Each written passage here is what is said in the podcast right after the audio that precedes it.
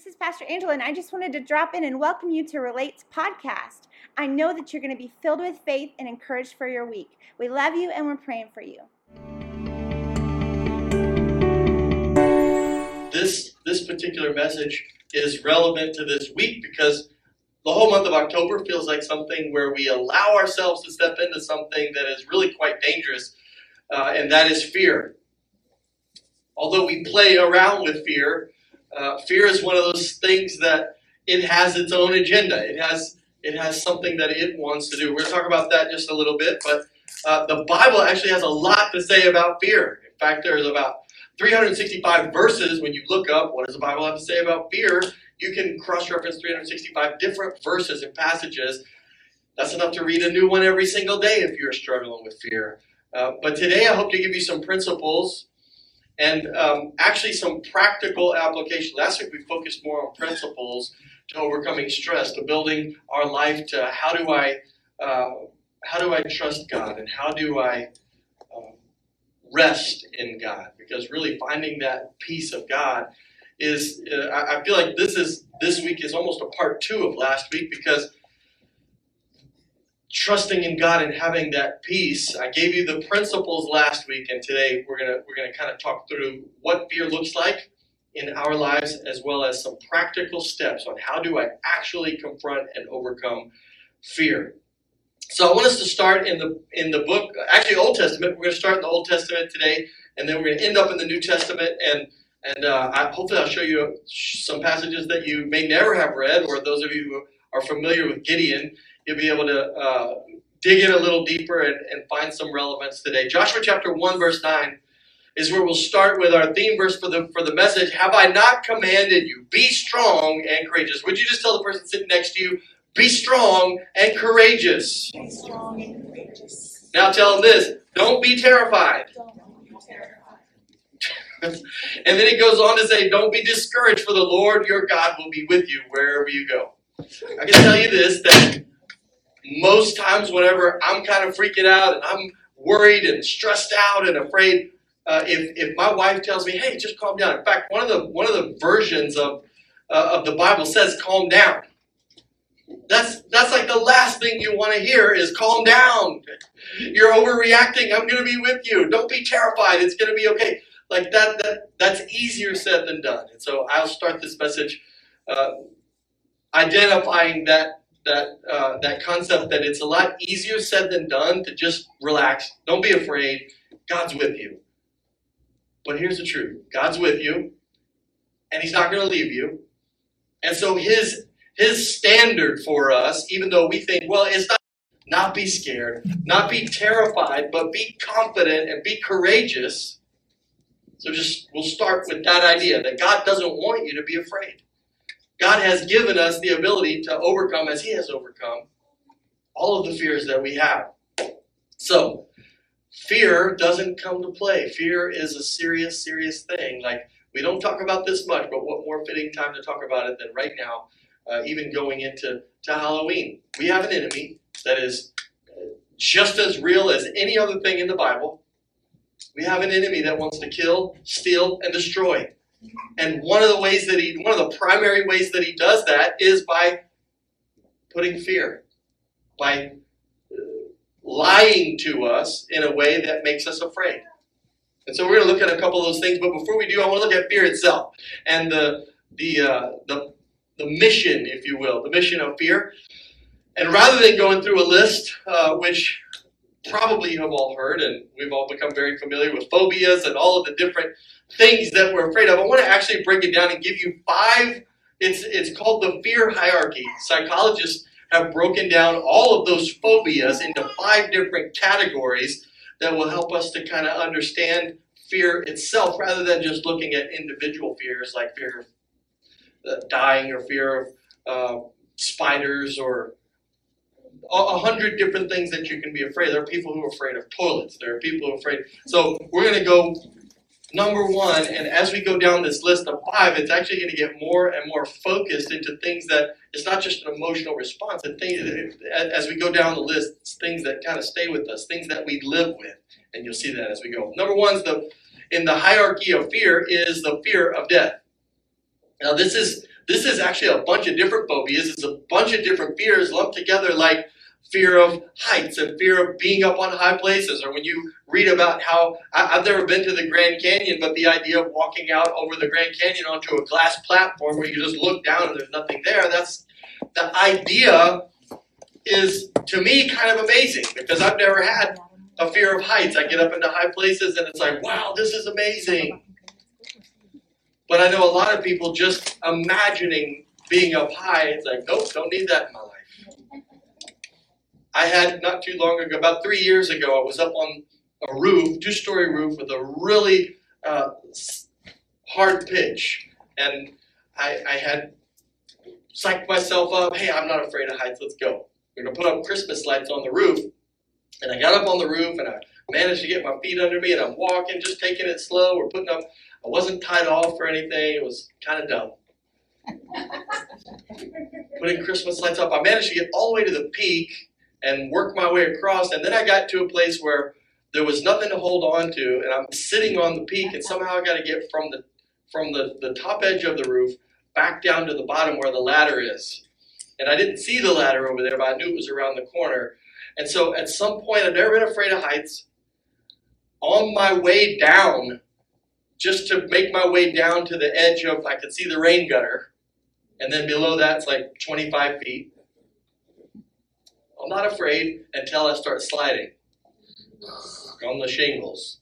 I didn't have the right shoes on and I knew that I was in trouble. And as the I was sliding pretty slow, just gradually, and I began like this terror, like I've never felt, began to grip me, and I just froze and tried to spread myself out to where I'm like sitting and laying back, trying to get as much surface area as possible to not slide off the edge because I knew I couldn't catch the rain gutter and it probably wouldn't hold me and I'd fall.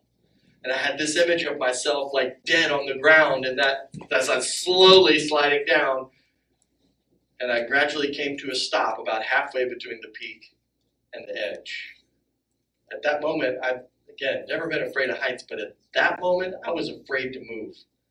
I, I just kept imagining myself. I didn't see anybody else. I couldn't see the ladder.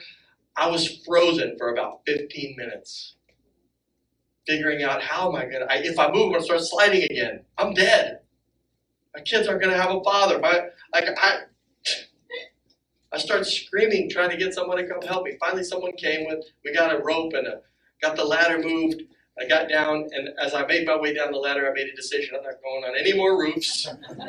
I'm not afraid of heights, but I'm afraid of roofs, right? I'm not done. I'm not a, not a Christmas light person. If I can't do it from the edge, it's not getting done. So my mind changed in that moment. All of a sudden, fear kind of paralyzed me. That's what it. That's what it wants to do. That's the mission of fear is to paralyze us. The second category is the fear of injury. That's like where we get fear of insects and spiders and creepy crawly things. And at my house, I'm the I'm the guy that handles those things. Everybody else just screams and hollers and runs. So that's the fear of injury. The fear of immobilization, like the fear of being paralyzed. The fear of claustrophobia, being imprisoned, buried alive, all those things fit into that, like, I'm going to get stuck. The fear of isolation is the fourth one. That's where we have this fear of abandonment, rejection, being like left alone, being forgotten in the world.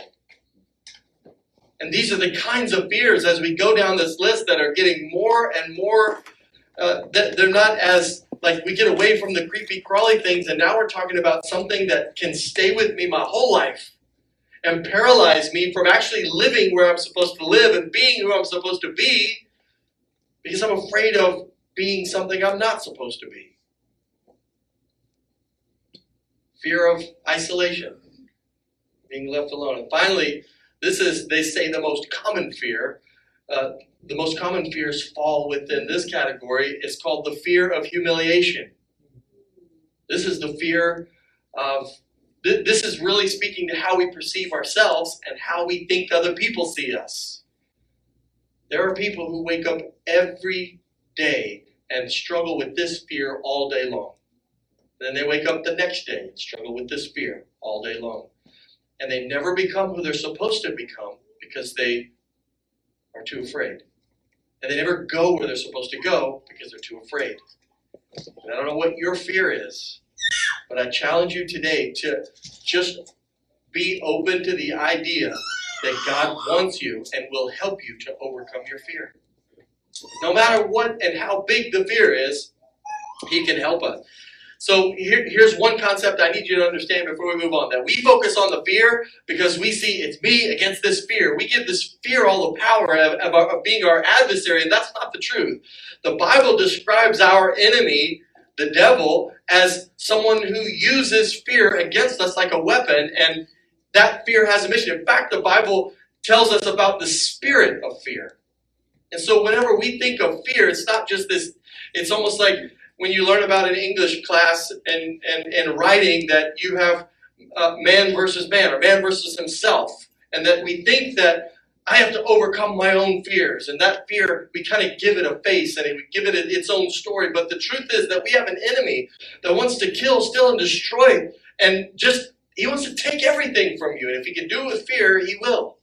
And if you, if you just give all of face value to fear, like there's nothing behind fear, then we have a, this super shallow, one dimensional uh, battle going on between you and something that feels unsurmountable. The truth is that that fear has an enemy behind it, and we have God behind us. And fear will, will only be allowed to take from you what, it, what you allow it to take. So, I want us to pick up in Judges chapter 6, verse 11 and we're going to look at. Uh, I'll, I'll, explain where we're at, but I want us to read this first. Uh, this first verse. The angel of the Lord came and sat down under the oak, under the tree in Ophrah, that belonged to Joash the Abiezrite, where his son Gideon was threshing wheat in a winepress to keep it from the Midianites. In other words, here's what's happening Gideon is uh, preparing a meal. He, they're hungry, they're actually starving. If you go back and read the, the, the book, if you read the book of Judges leading up to uh, chapter 1, 2, 3, 4, 5, and into 6, that Gideon and all the people of Israel, they're starving. They're, they are oppressed and suppressed. The Midianites basically take anything that they have. So if they make a weapon, find a weapon, get a weapon, make food, if they make crops, the Midianites come in and steal it, destroy their houses. They, they are basically crushed to the point that they just can't put anything together. They can't grow, they can't hardly survive. They're worse than poor. They're worse than slaves because slaves have provision. They anything they have, they have to hide it. And so Gideon is in a wine press threshing wheat. Of course, most of us don't know about what threshing wheat looks like, but basically, we go to the grocery store and pick up a bag of flour. If you're threshing wheat, you take the wheat, you cut it, and then you crush it, and then you have to separate the good stuff from the bad stuff. And the way they do that would be to like go up on a hill and then they would kind of toss it and shake it and let the good stuff stay, and the bad stuff would blow away in the wind because it's lighter. But Gideon can't do that because if he shows anyone, if anyone sees that he has food or wheat, they'll come and take it from him. So he's hiding, afraid, in a wine press, which is not on a hill, it's in the ground. It's a pit that's dug into the ground and covered so that it's protected, but no one can see him. I can't imagine how he's actually separating his the wheat. Maybe by hand. That's crazy. That's way overworking. But he can't do what he wants to do because he's afraid. And so that's really the setup for him and why he's in the wine press. And this is the, the story of Israel at that time. The, the people of the God's people had a tendency over and over and over in the Old Testament. You read through the Old Testament, this happens over and over and over. That God's people drift away from God. They stop worshiping Him. They start making false idols. They start living crazy, sinful lives. And God says, "Okay, you want to live like that? Go ahead. I, how, if you're not, if you if you're going to drift away from me and worship other gods, I'm going to let you go." And then He'd let them go. And then other uh, countries would come in, like the Midianites or the Philistines would come in, or the Egyptians, and that they would be enslaved, or they would be suppressed or oppressed. They would they would basically get themselves into bad situations. They would come crawling back to God. God save us, rescue us, and then He would come and rescue them. And then after a few years, a generation or two, they would slip right back into the same worshiping other gods, back and forth, the same cycle over and over and over. It's almost like when my kids are doing something and I know they're going to get hurt, and I say, if you keep doing that, you're going to get hurt. Like I can only tell them that so much, right? Because at some point they keep doing it. I finally, I'm fine. You're gonna get hurt, and then sure enough, what happens? They get hurt. They fall or they break something, and what do I say? I, I wish I was as graceful as God and, oh, let me help you. No, I said, I told you so. That's usually my response, but then I help them, right? But God steps right back in. As soon as they call out to Him, cry out to God, whoever calls on the name of the Lord will be saved. And that's exactly what God does over and over for them. And so this is the moment where they're oppressed and they start calling out, crying out to God, save us, and then God sends a judge. And so the, the judge that he's sending, the person that he's sending is Gideon, but Gideon is in a pit, trying to come up with his next meal, afraid of the Midianites. And so we see this mm-hmm. interaction where the Lord comes and visits Gideon and says, Hey, I got a plan for you. It's time to go go do something. And we watch this interaction happen between between them. But I want you to know this first. You can write this down. Fear will put you in a pit and out of your purpose. So, like the mission of fear, it wants to take you away from the thing that God has for you and it would be happy to just put you in a pit for the rest of your life and say, hey, go figure out, struggle for your meals, fight for your next meal, and just stay hidden and afraid for the rest of your life. But faith wants you to step out of the pit and go find your purpose. Here we go. Judges chapter 6, verse 12. When the angel of the Lord appeared to Gideon, he said, The Lord is with you, mighty warrior. Now just take real quick, I'm going to stop here for just a second the, the words that the angel gives Gideon are full of faith, right? Right off the bat, the Lord is with you, mighty warrior. And watch what Gideon's response is. Remember, he's afraid, hiding in the pit. But, sir, Gideon replied, if the Lord is with us, why has all this happened? He goes on, where are all his wonders that our fathers told us about when, he's, when they said, did not the Lord bring us up out of Egypt? And now you can see that he's kind of angry when he's saying, But now the Lord has abandoned us and put us into the hand of Midian. In other words, what are you talking about? The Lord is with you. Does it look like the Lord is with you? How many of you ever have felt like that to God? Of course, we don't say, God, what's up?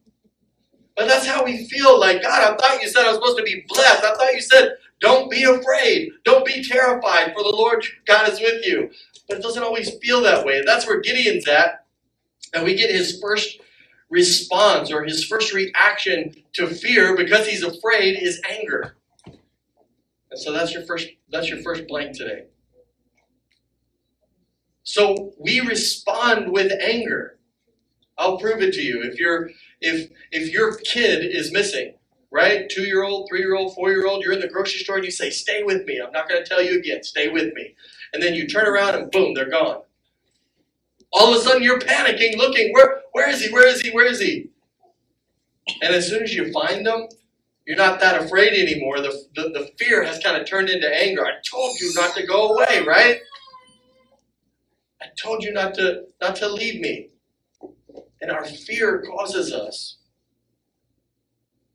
to react in anger.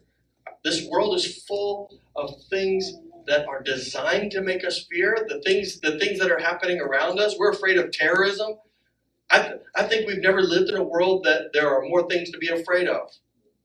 Our economy. You can't turn on the television without being shown the economy is this or this, and it's going to go down, you're going to lose your job, or taxes are going up, or crime, or hate crime, or this group of people, or that group of people, or losing our rights, or we're destroying the planet, or this and that and that.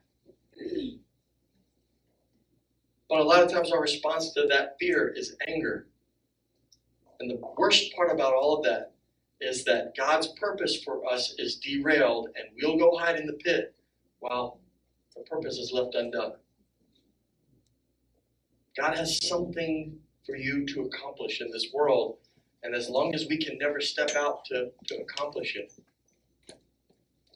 anger binds us from God's purpose. It's scary. We'll read on. Judges chapter 6, verse 14 and 15. The Lord turned to him, and so his first response is, But what happened? Look at this is it doesn't feel like what you're saying is true. And so the angel gives him a second dose of faith. He says, Go in strength, go in the strength you have, and save Israel out of Midian's hand. Am I not sending you? In other words, I'm the Lord. I'm sending you to do it. It's your purpose. I've given you this purpose. It, doesn't that make sense? Isn't that enough? And so Gideon's response to that faith, again, is fear. But Lord, how can I save Israel? My clan is the weakest in Manasseh, and I'm the least in my family. And so we see that he kind of shifts from anger right into insecurity of look at who I am. Look at the circumstance of my life. Look at how I was raised. Look at what I was brought up in. Look at my parents. My family is the weakest, and I'm the least of my family. I'm nobody. And once again, he's removed from the purpose because the angel's saying, Go. The Lord says, Your purpose is over here. Let's go. I'm sending you. He responds with insecurity. He responds with insecurity. Fear leads us to insecurity, even in the face and when we're, we're being given faith and someone's speaking faith to us, a lot of times we just cower because of our fear and we stay in the pit. 60% studies show that 60% of women, of ladies, deal with this statement every single day, and it's I'm not blank enough. I'm not blank enough. Because we're afraid that we're not enough. It's just like Gideon saying, I'm going to stay right here in this pit because look at my family. Look at me. I'm not enough. I know that, guys, we deal with this statement. Do I have what it takes to be a good dad? Do I have a good, do I have what it takes to, to, to lead my family? To have a ministry, to do, to become who God wants me to be, to keep my marriage. Do I have what it takes to have a marriage that doesn't end in divorce? Do I have what it takes? But here's what I want you to know that where you are is not who you are. So you might be sitting in a pit right now. You may be working down in a pit trying to just figure out how to get your next meal, but God's saying that's not who you are.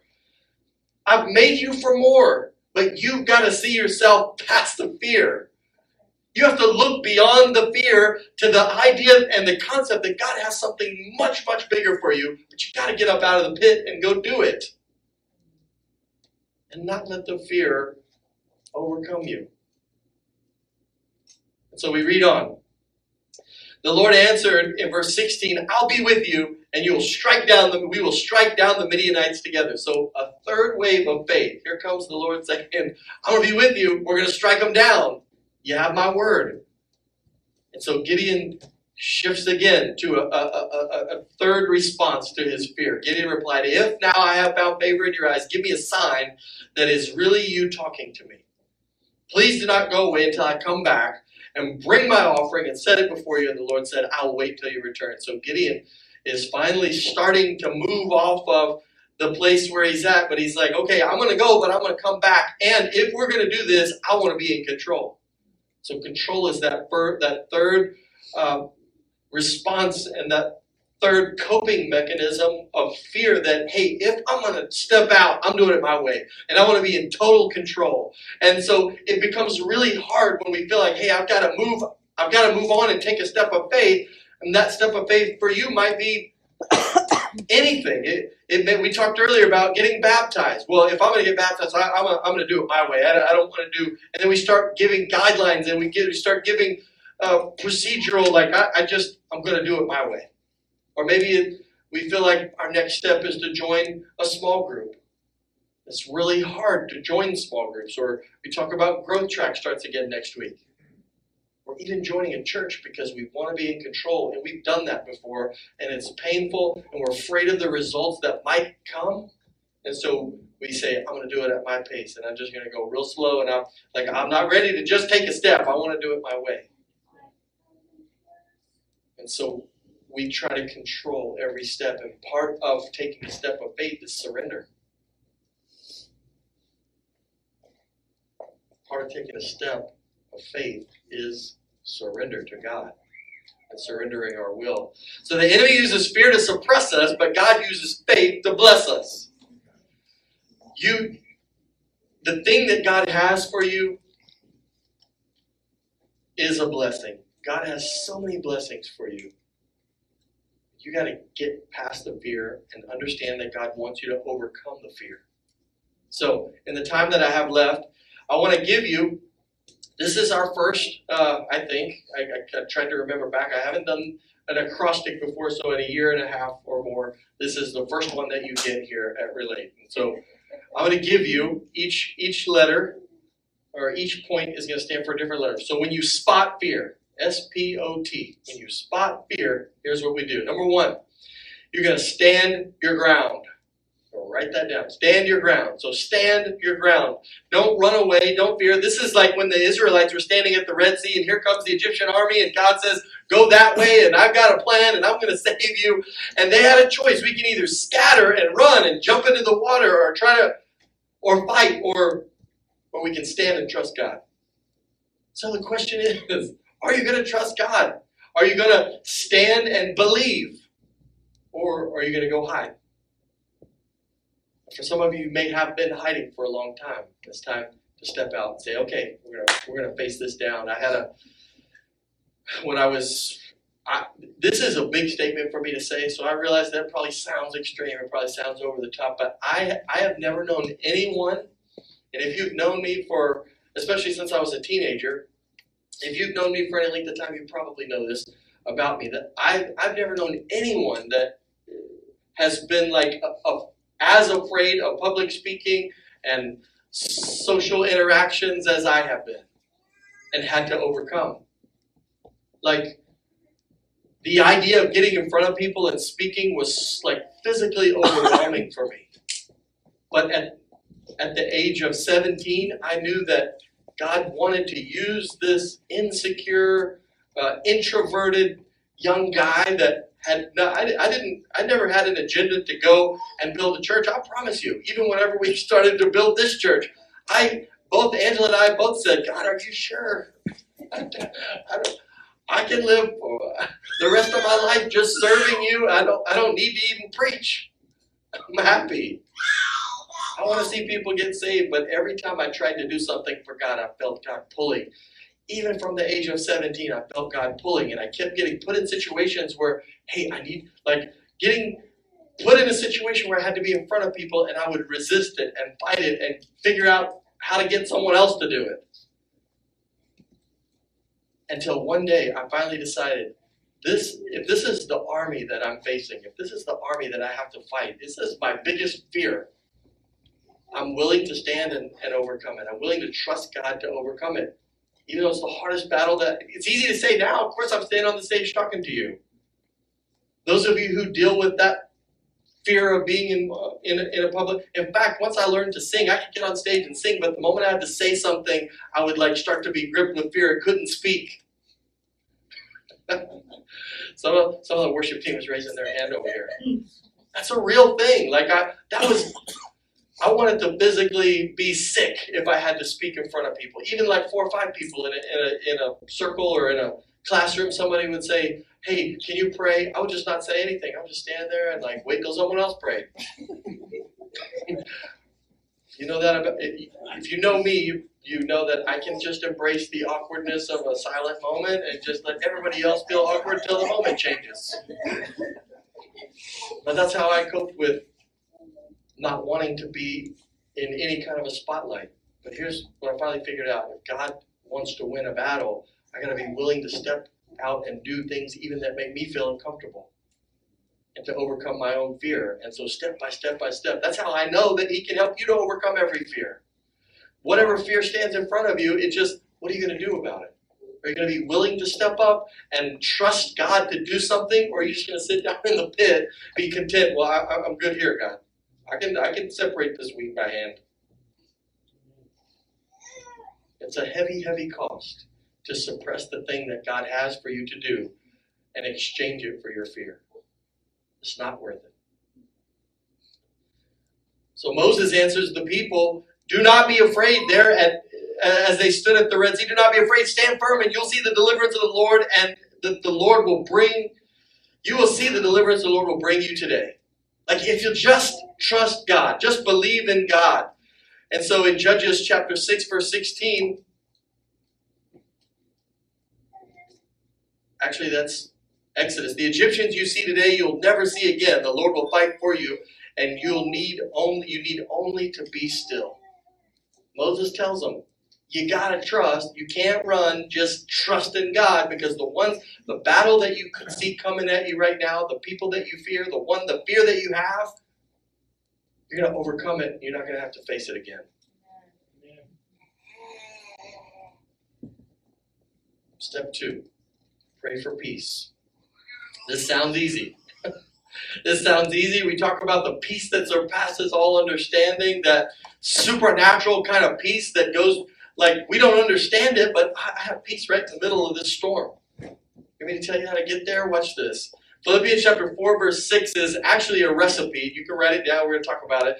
Do not be anxious about anything, but in every situation, three things. By prayer and petition with thanksgiving, present your requests to God.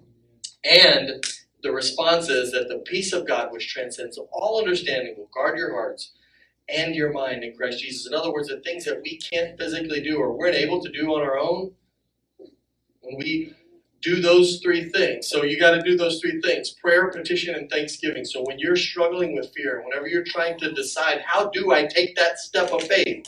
I want to be baptized, but I can't stand the idea of actually going and getting baptized in front of people. I want to sing in public, but I can't stand the idea of actually standing in front of. What if I make a mistake? What if everybody laughs at me? What if how's everybody going to see me? I want to speak in public. I want to be able to make friends. I want to be able to interact and share my faith. I want to do all those things, but I don't know how.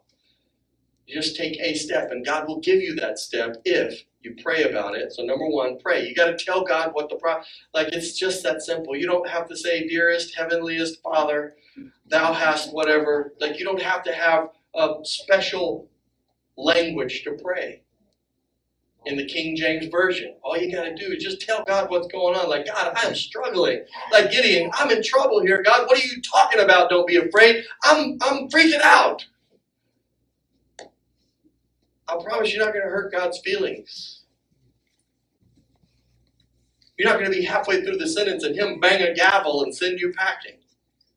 God wants to know where you're at. The second thing, the petition. Tell him what you want him to do. God, I need you to show up in this situation and help me overcome this fear. I need you to help this to happen. And then the third thing is we start Thanksgiving. Start giving thanks for God, I thank you that you have helped me to take this step. God, I thank you that you send somebody to stand with me, that we can do this together. Like start praying, tell him what's going on, tell him what you want him to do, and then thank him for it. Like now you've shifted your mind into the victory, and you that's the first step of faith. Because just saying that prayer is a step of faith. And then we start moving toward our actions. And you might still not feel the emotion. You might still feel that that fear in the back of your mind, or maybe it's in the front of your mind.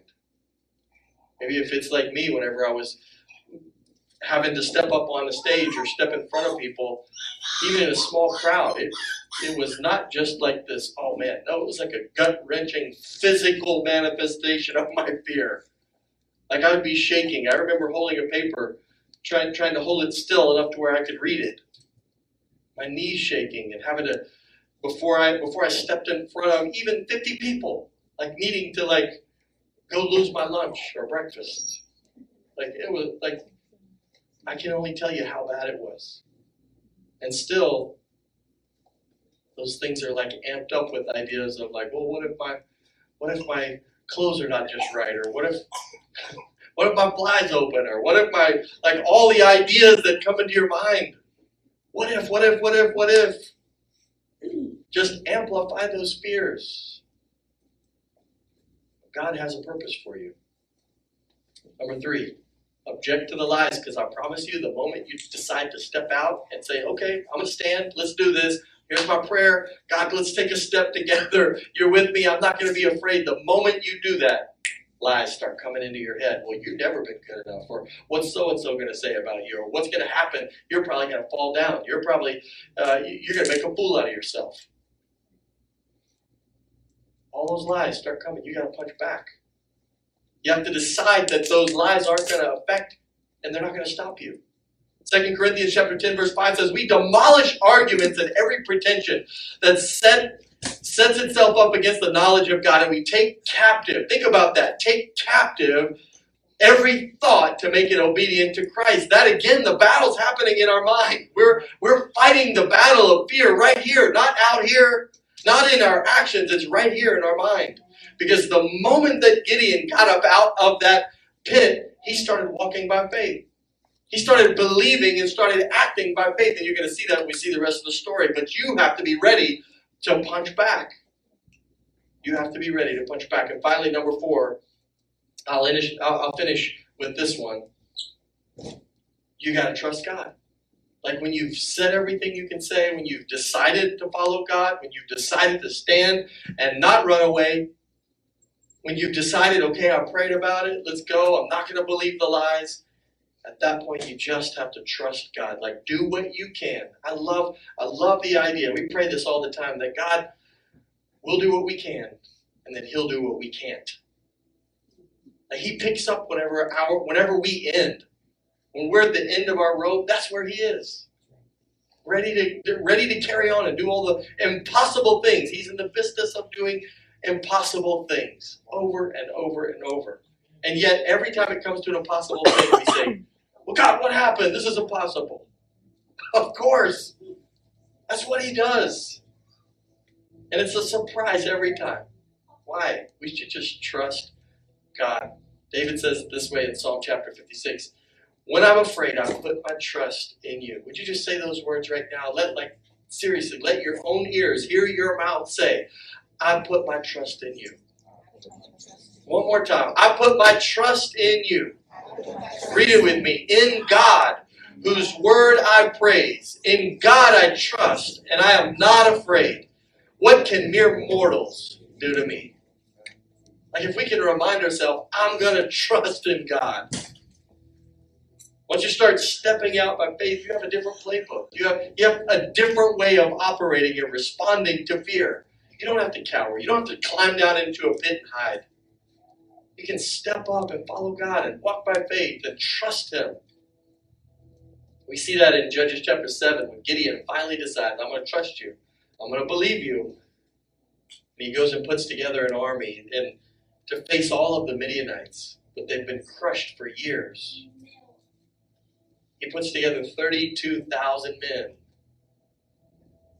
And yet the angel the Lord says, Nope, I don't want you to have 32,000 men going into the battle. And so he puts them through a few tests and then he says, Whoever wants to go home, go home. I think it was 21,000 men went home. And then he does another, he, he tests them again and he says, Okay, if you go back and read it, all but 300 men end up leaving. He's got 300 men and yet the Bible is clear that the Lord delivers them from the Midianites with just 300 men. God doesn't want, we, we think, God, I could have a lot of faith if you could just give me a million dollars. I could do anything for you, right? He says, I don't want you to have a million dollars. You can do it with one dollar.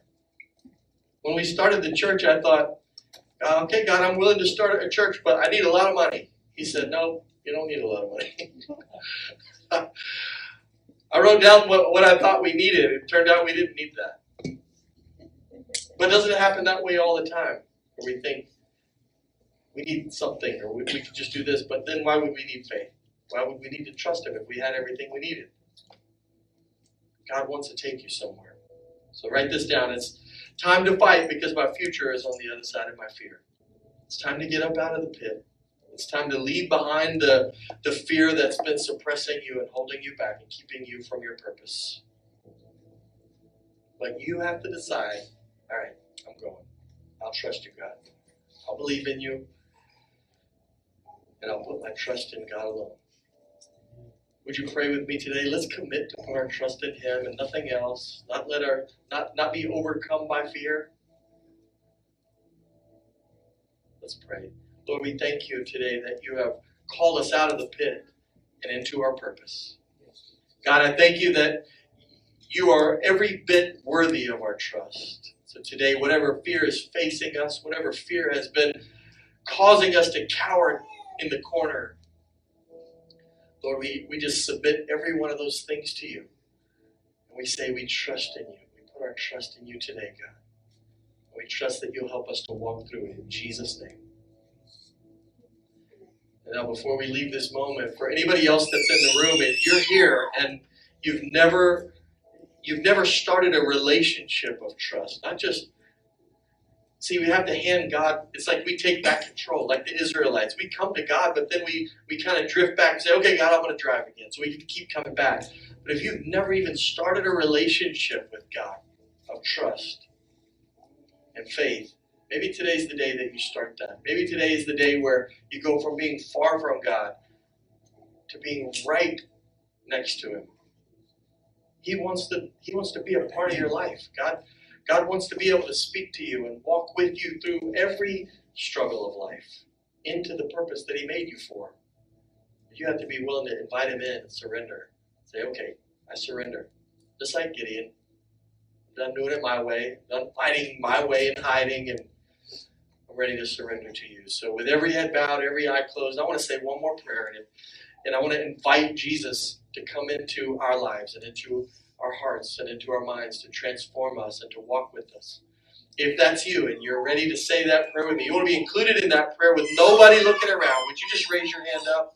I won't ask you to stand up or come forward, but I, I would love for us to be able to say this prayer together. So if that's you, just raise your hand up real quick and then you can put it back down. Awesome. Awesome. I'm excited for us to say this prayer. Would you say it with me together? Let's all say it with one voice. One one voice.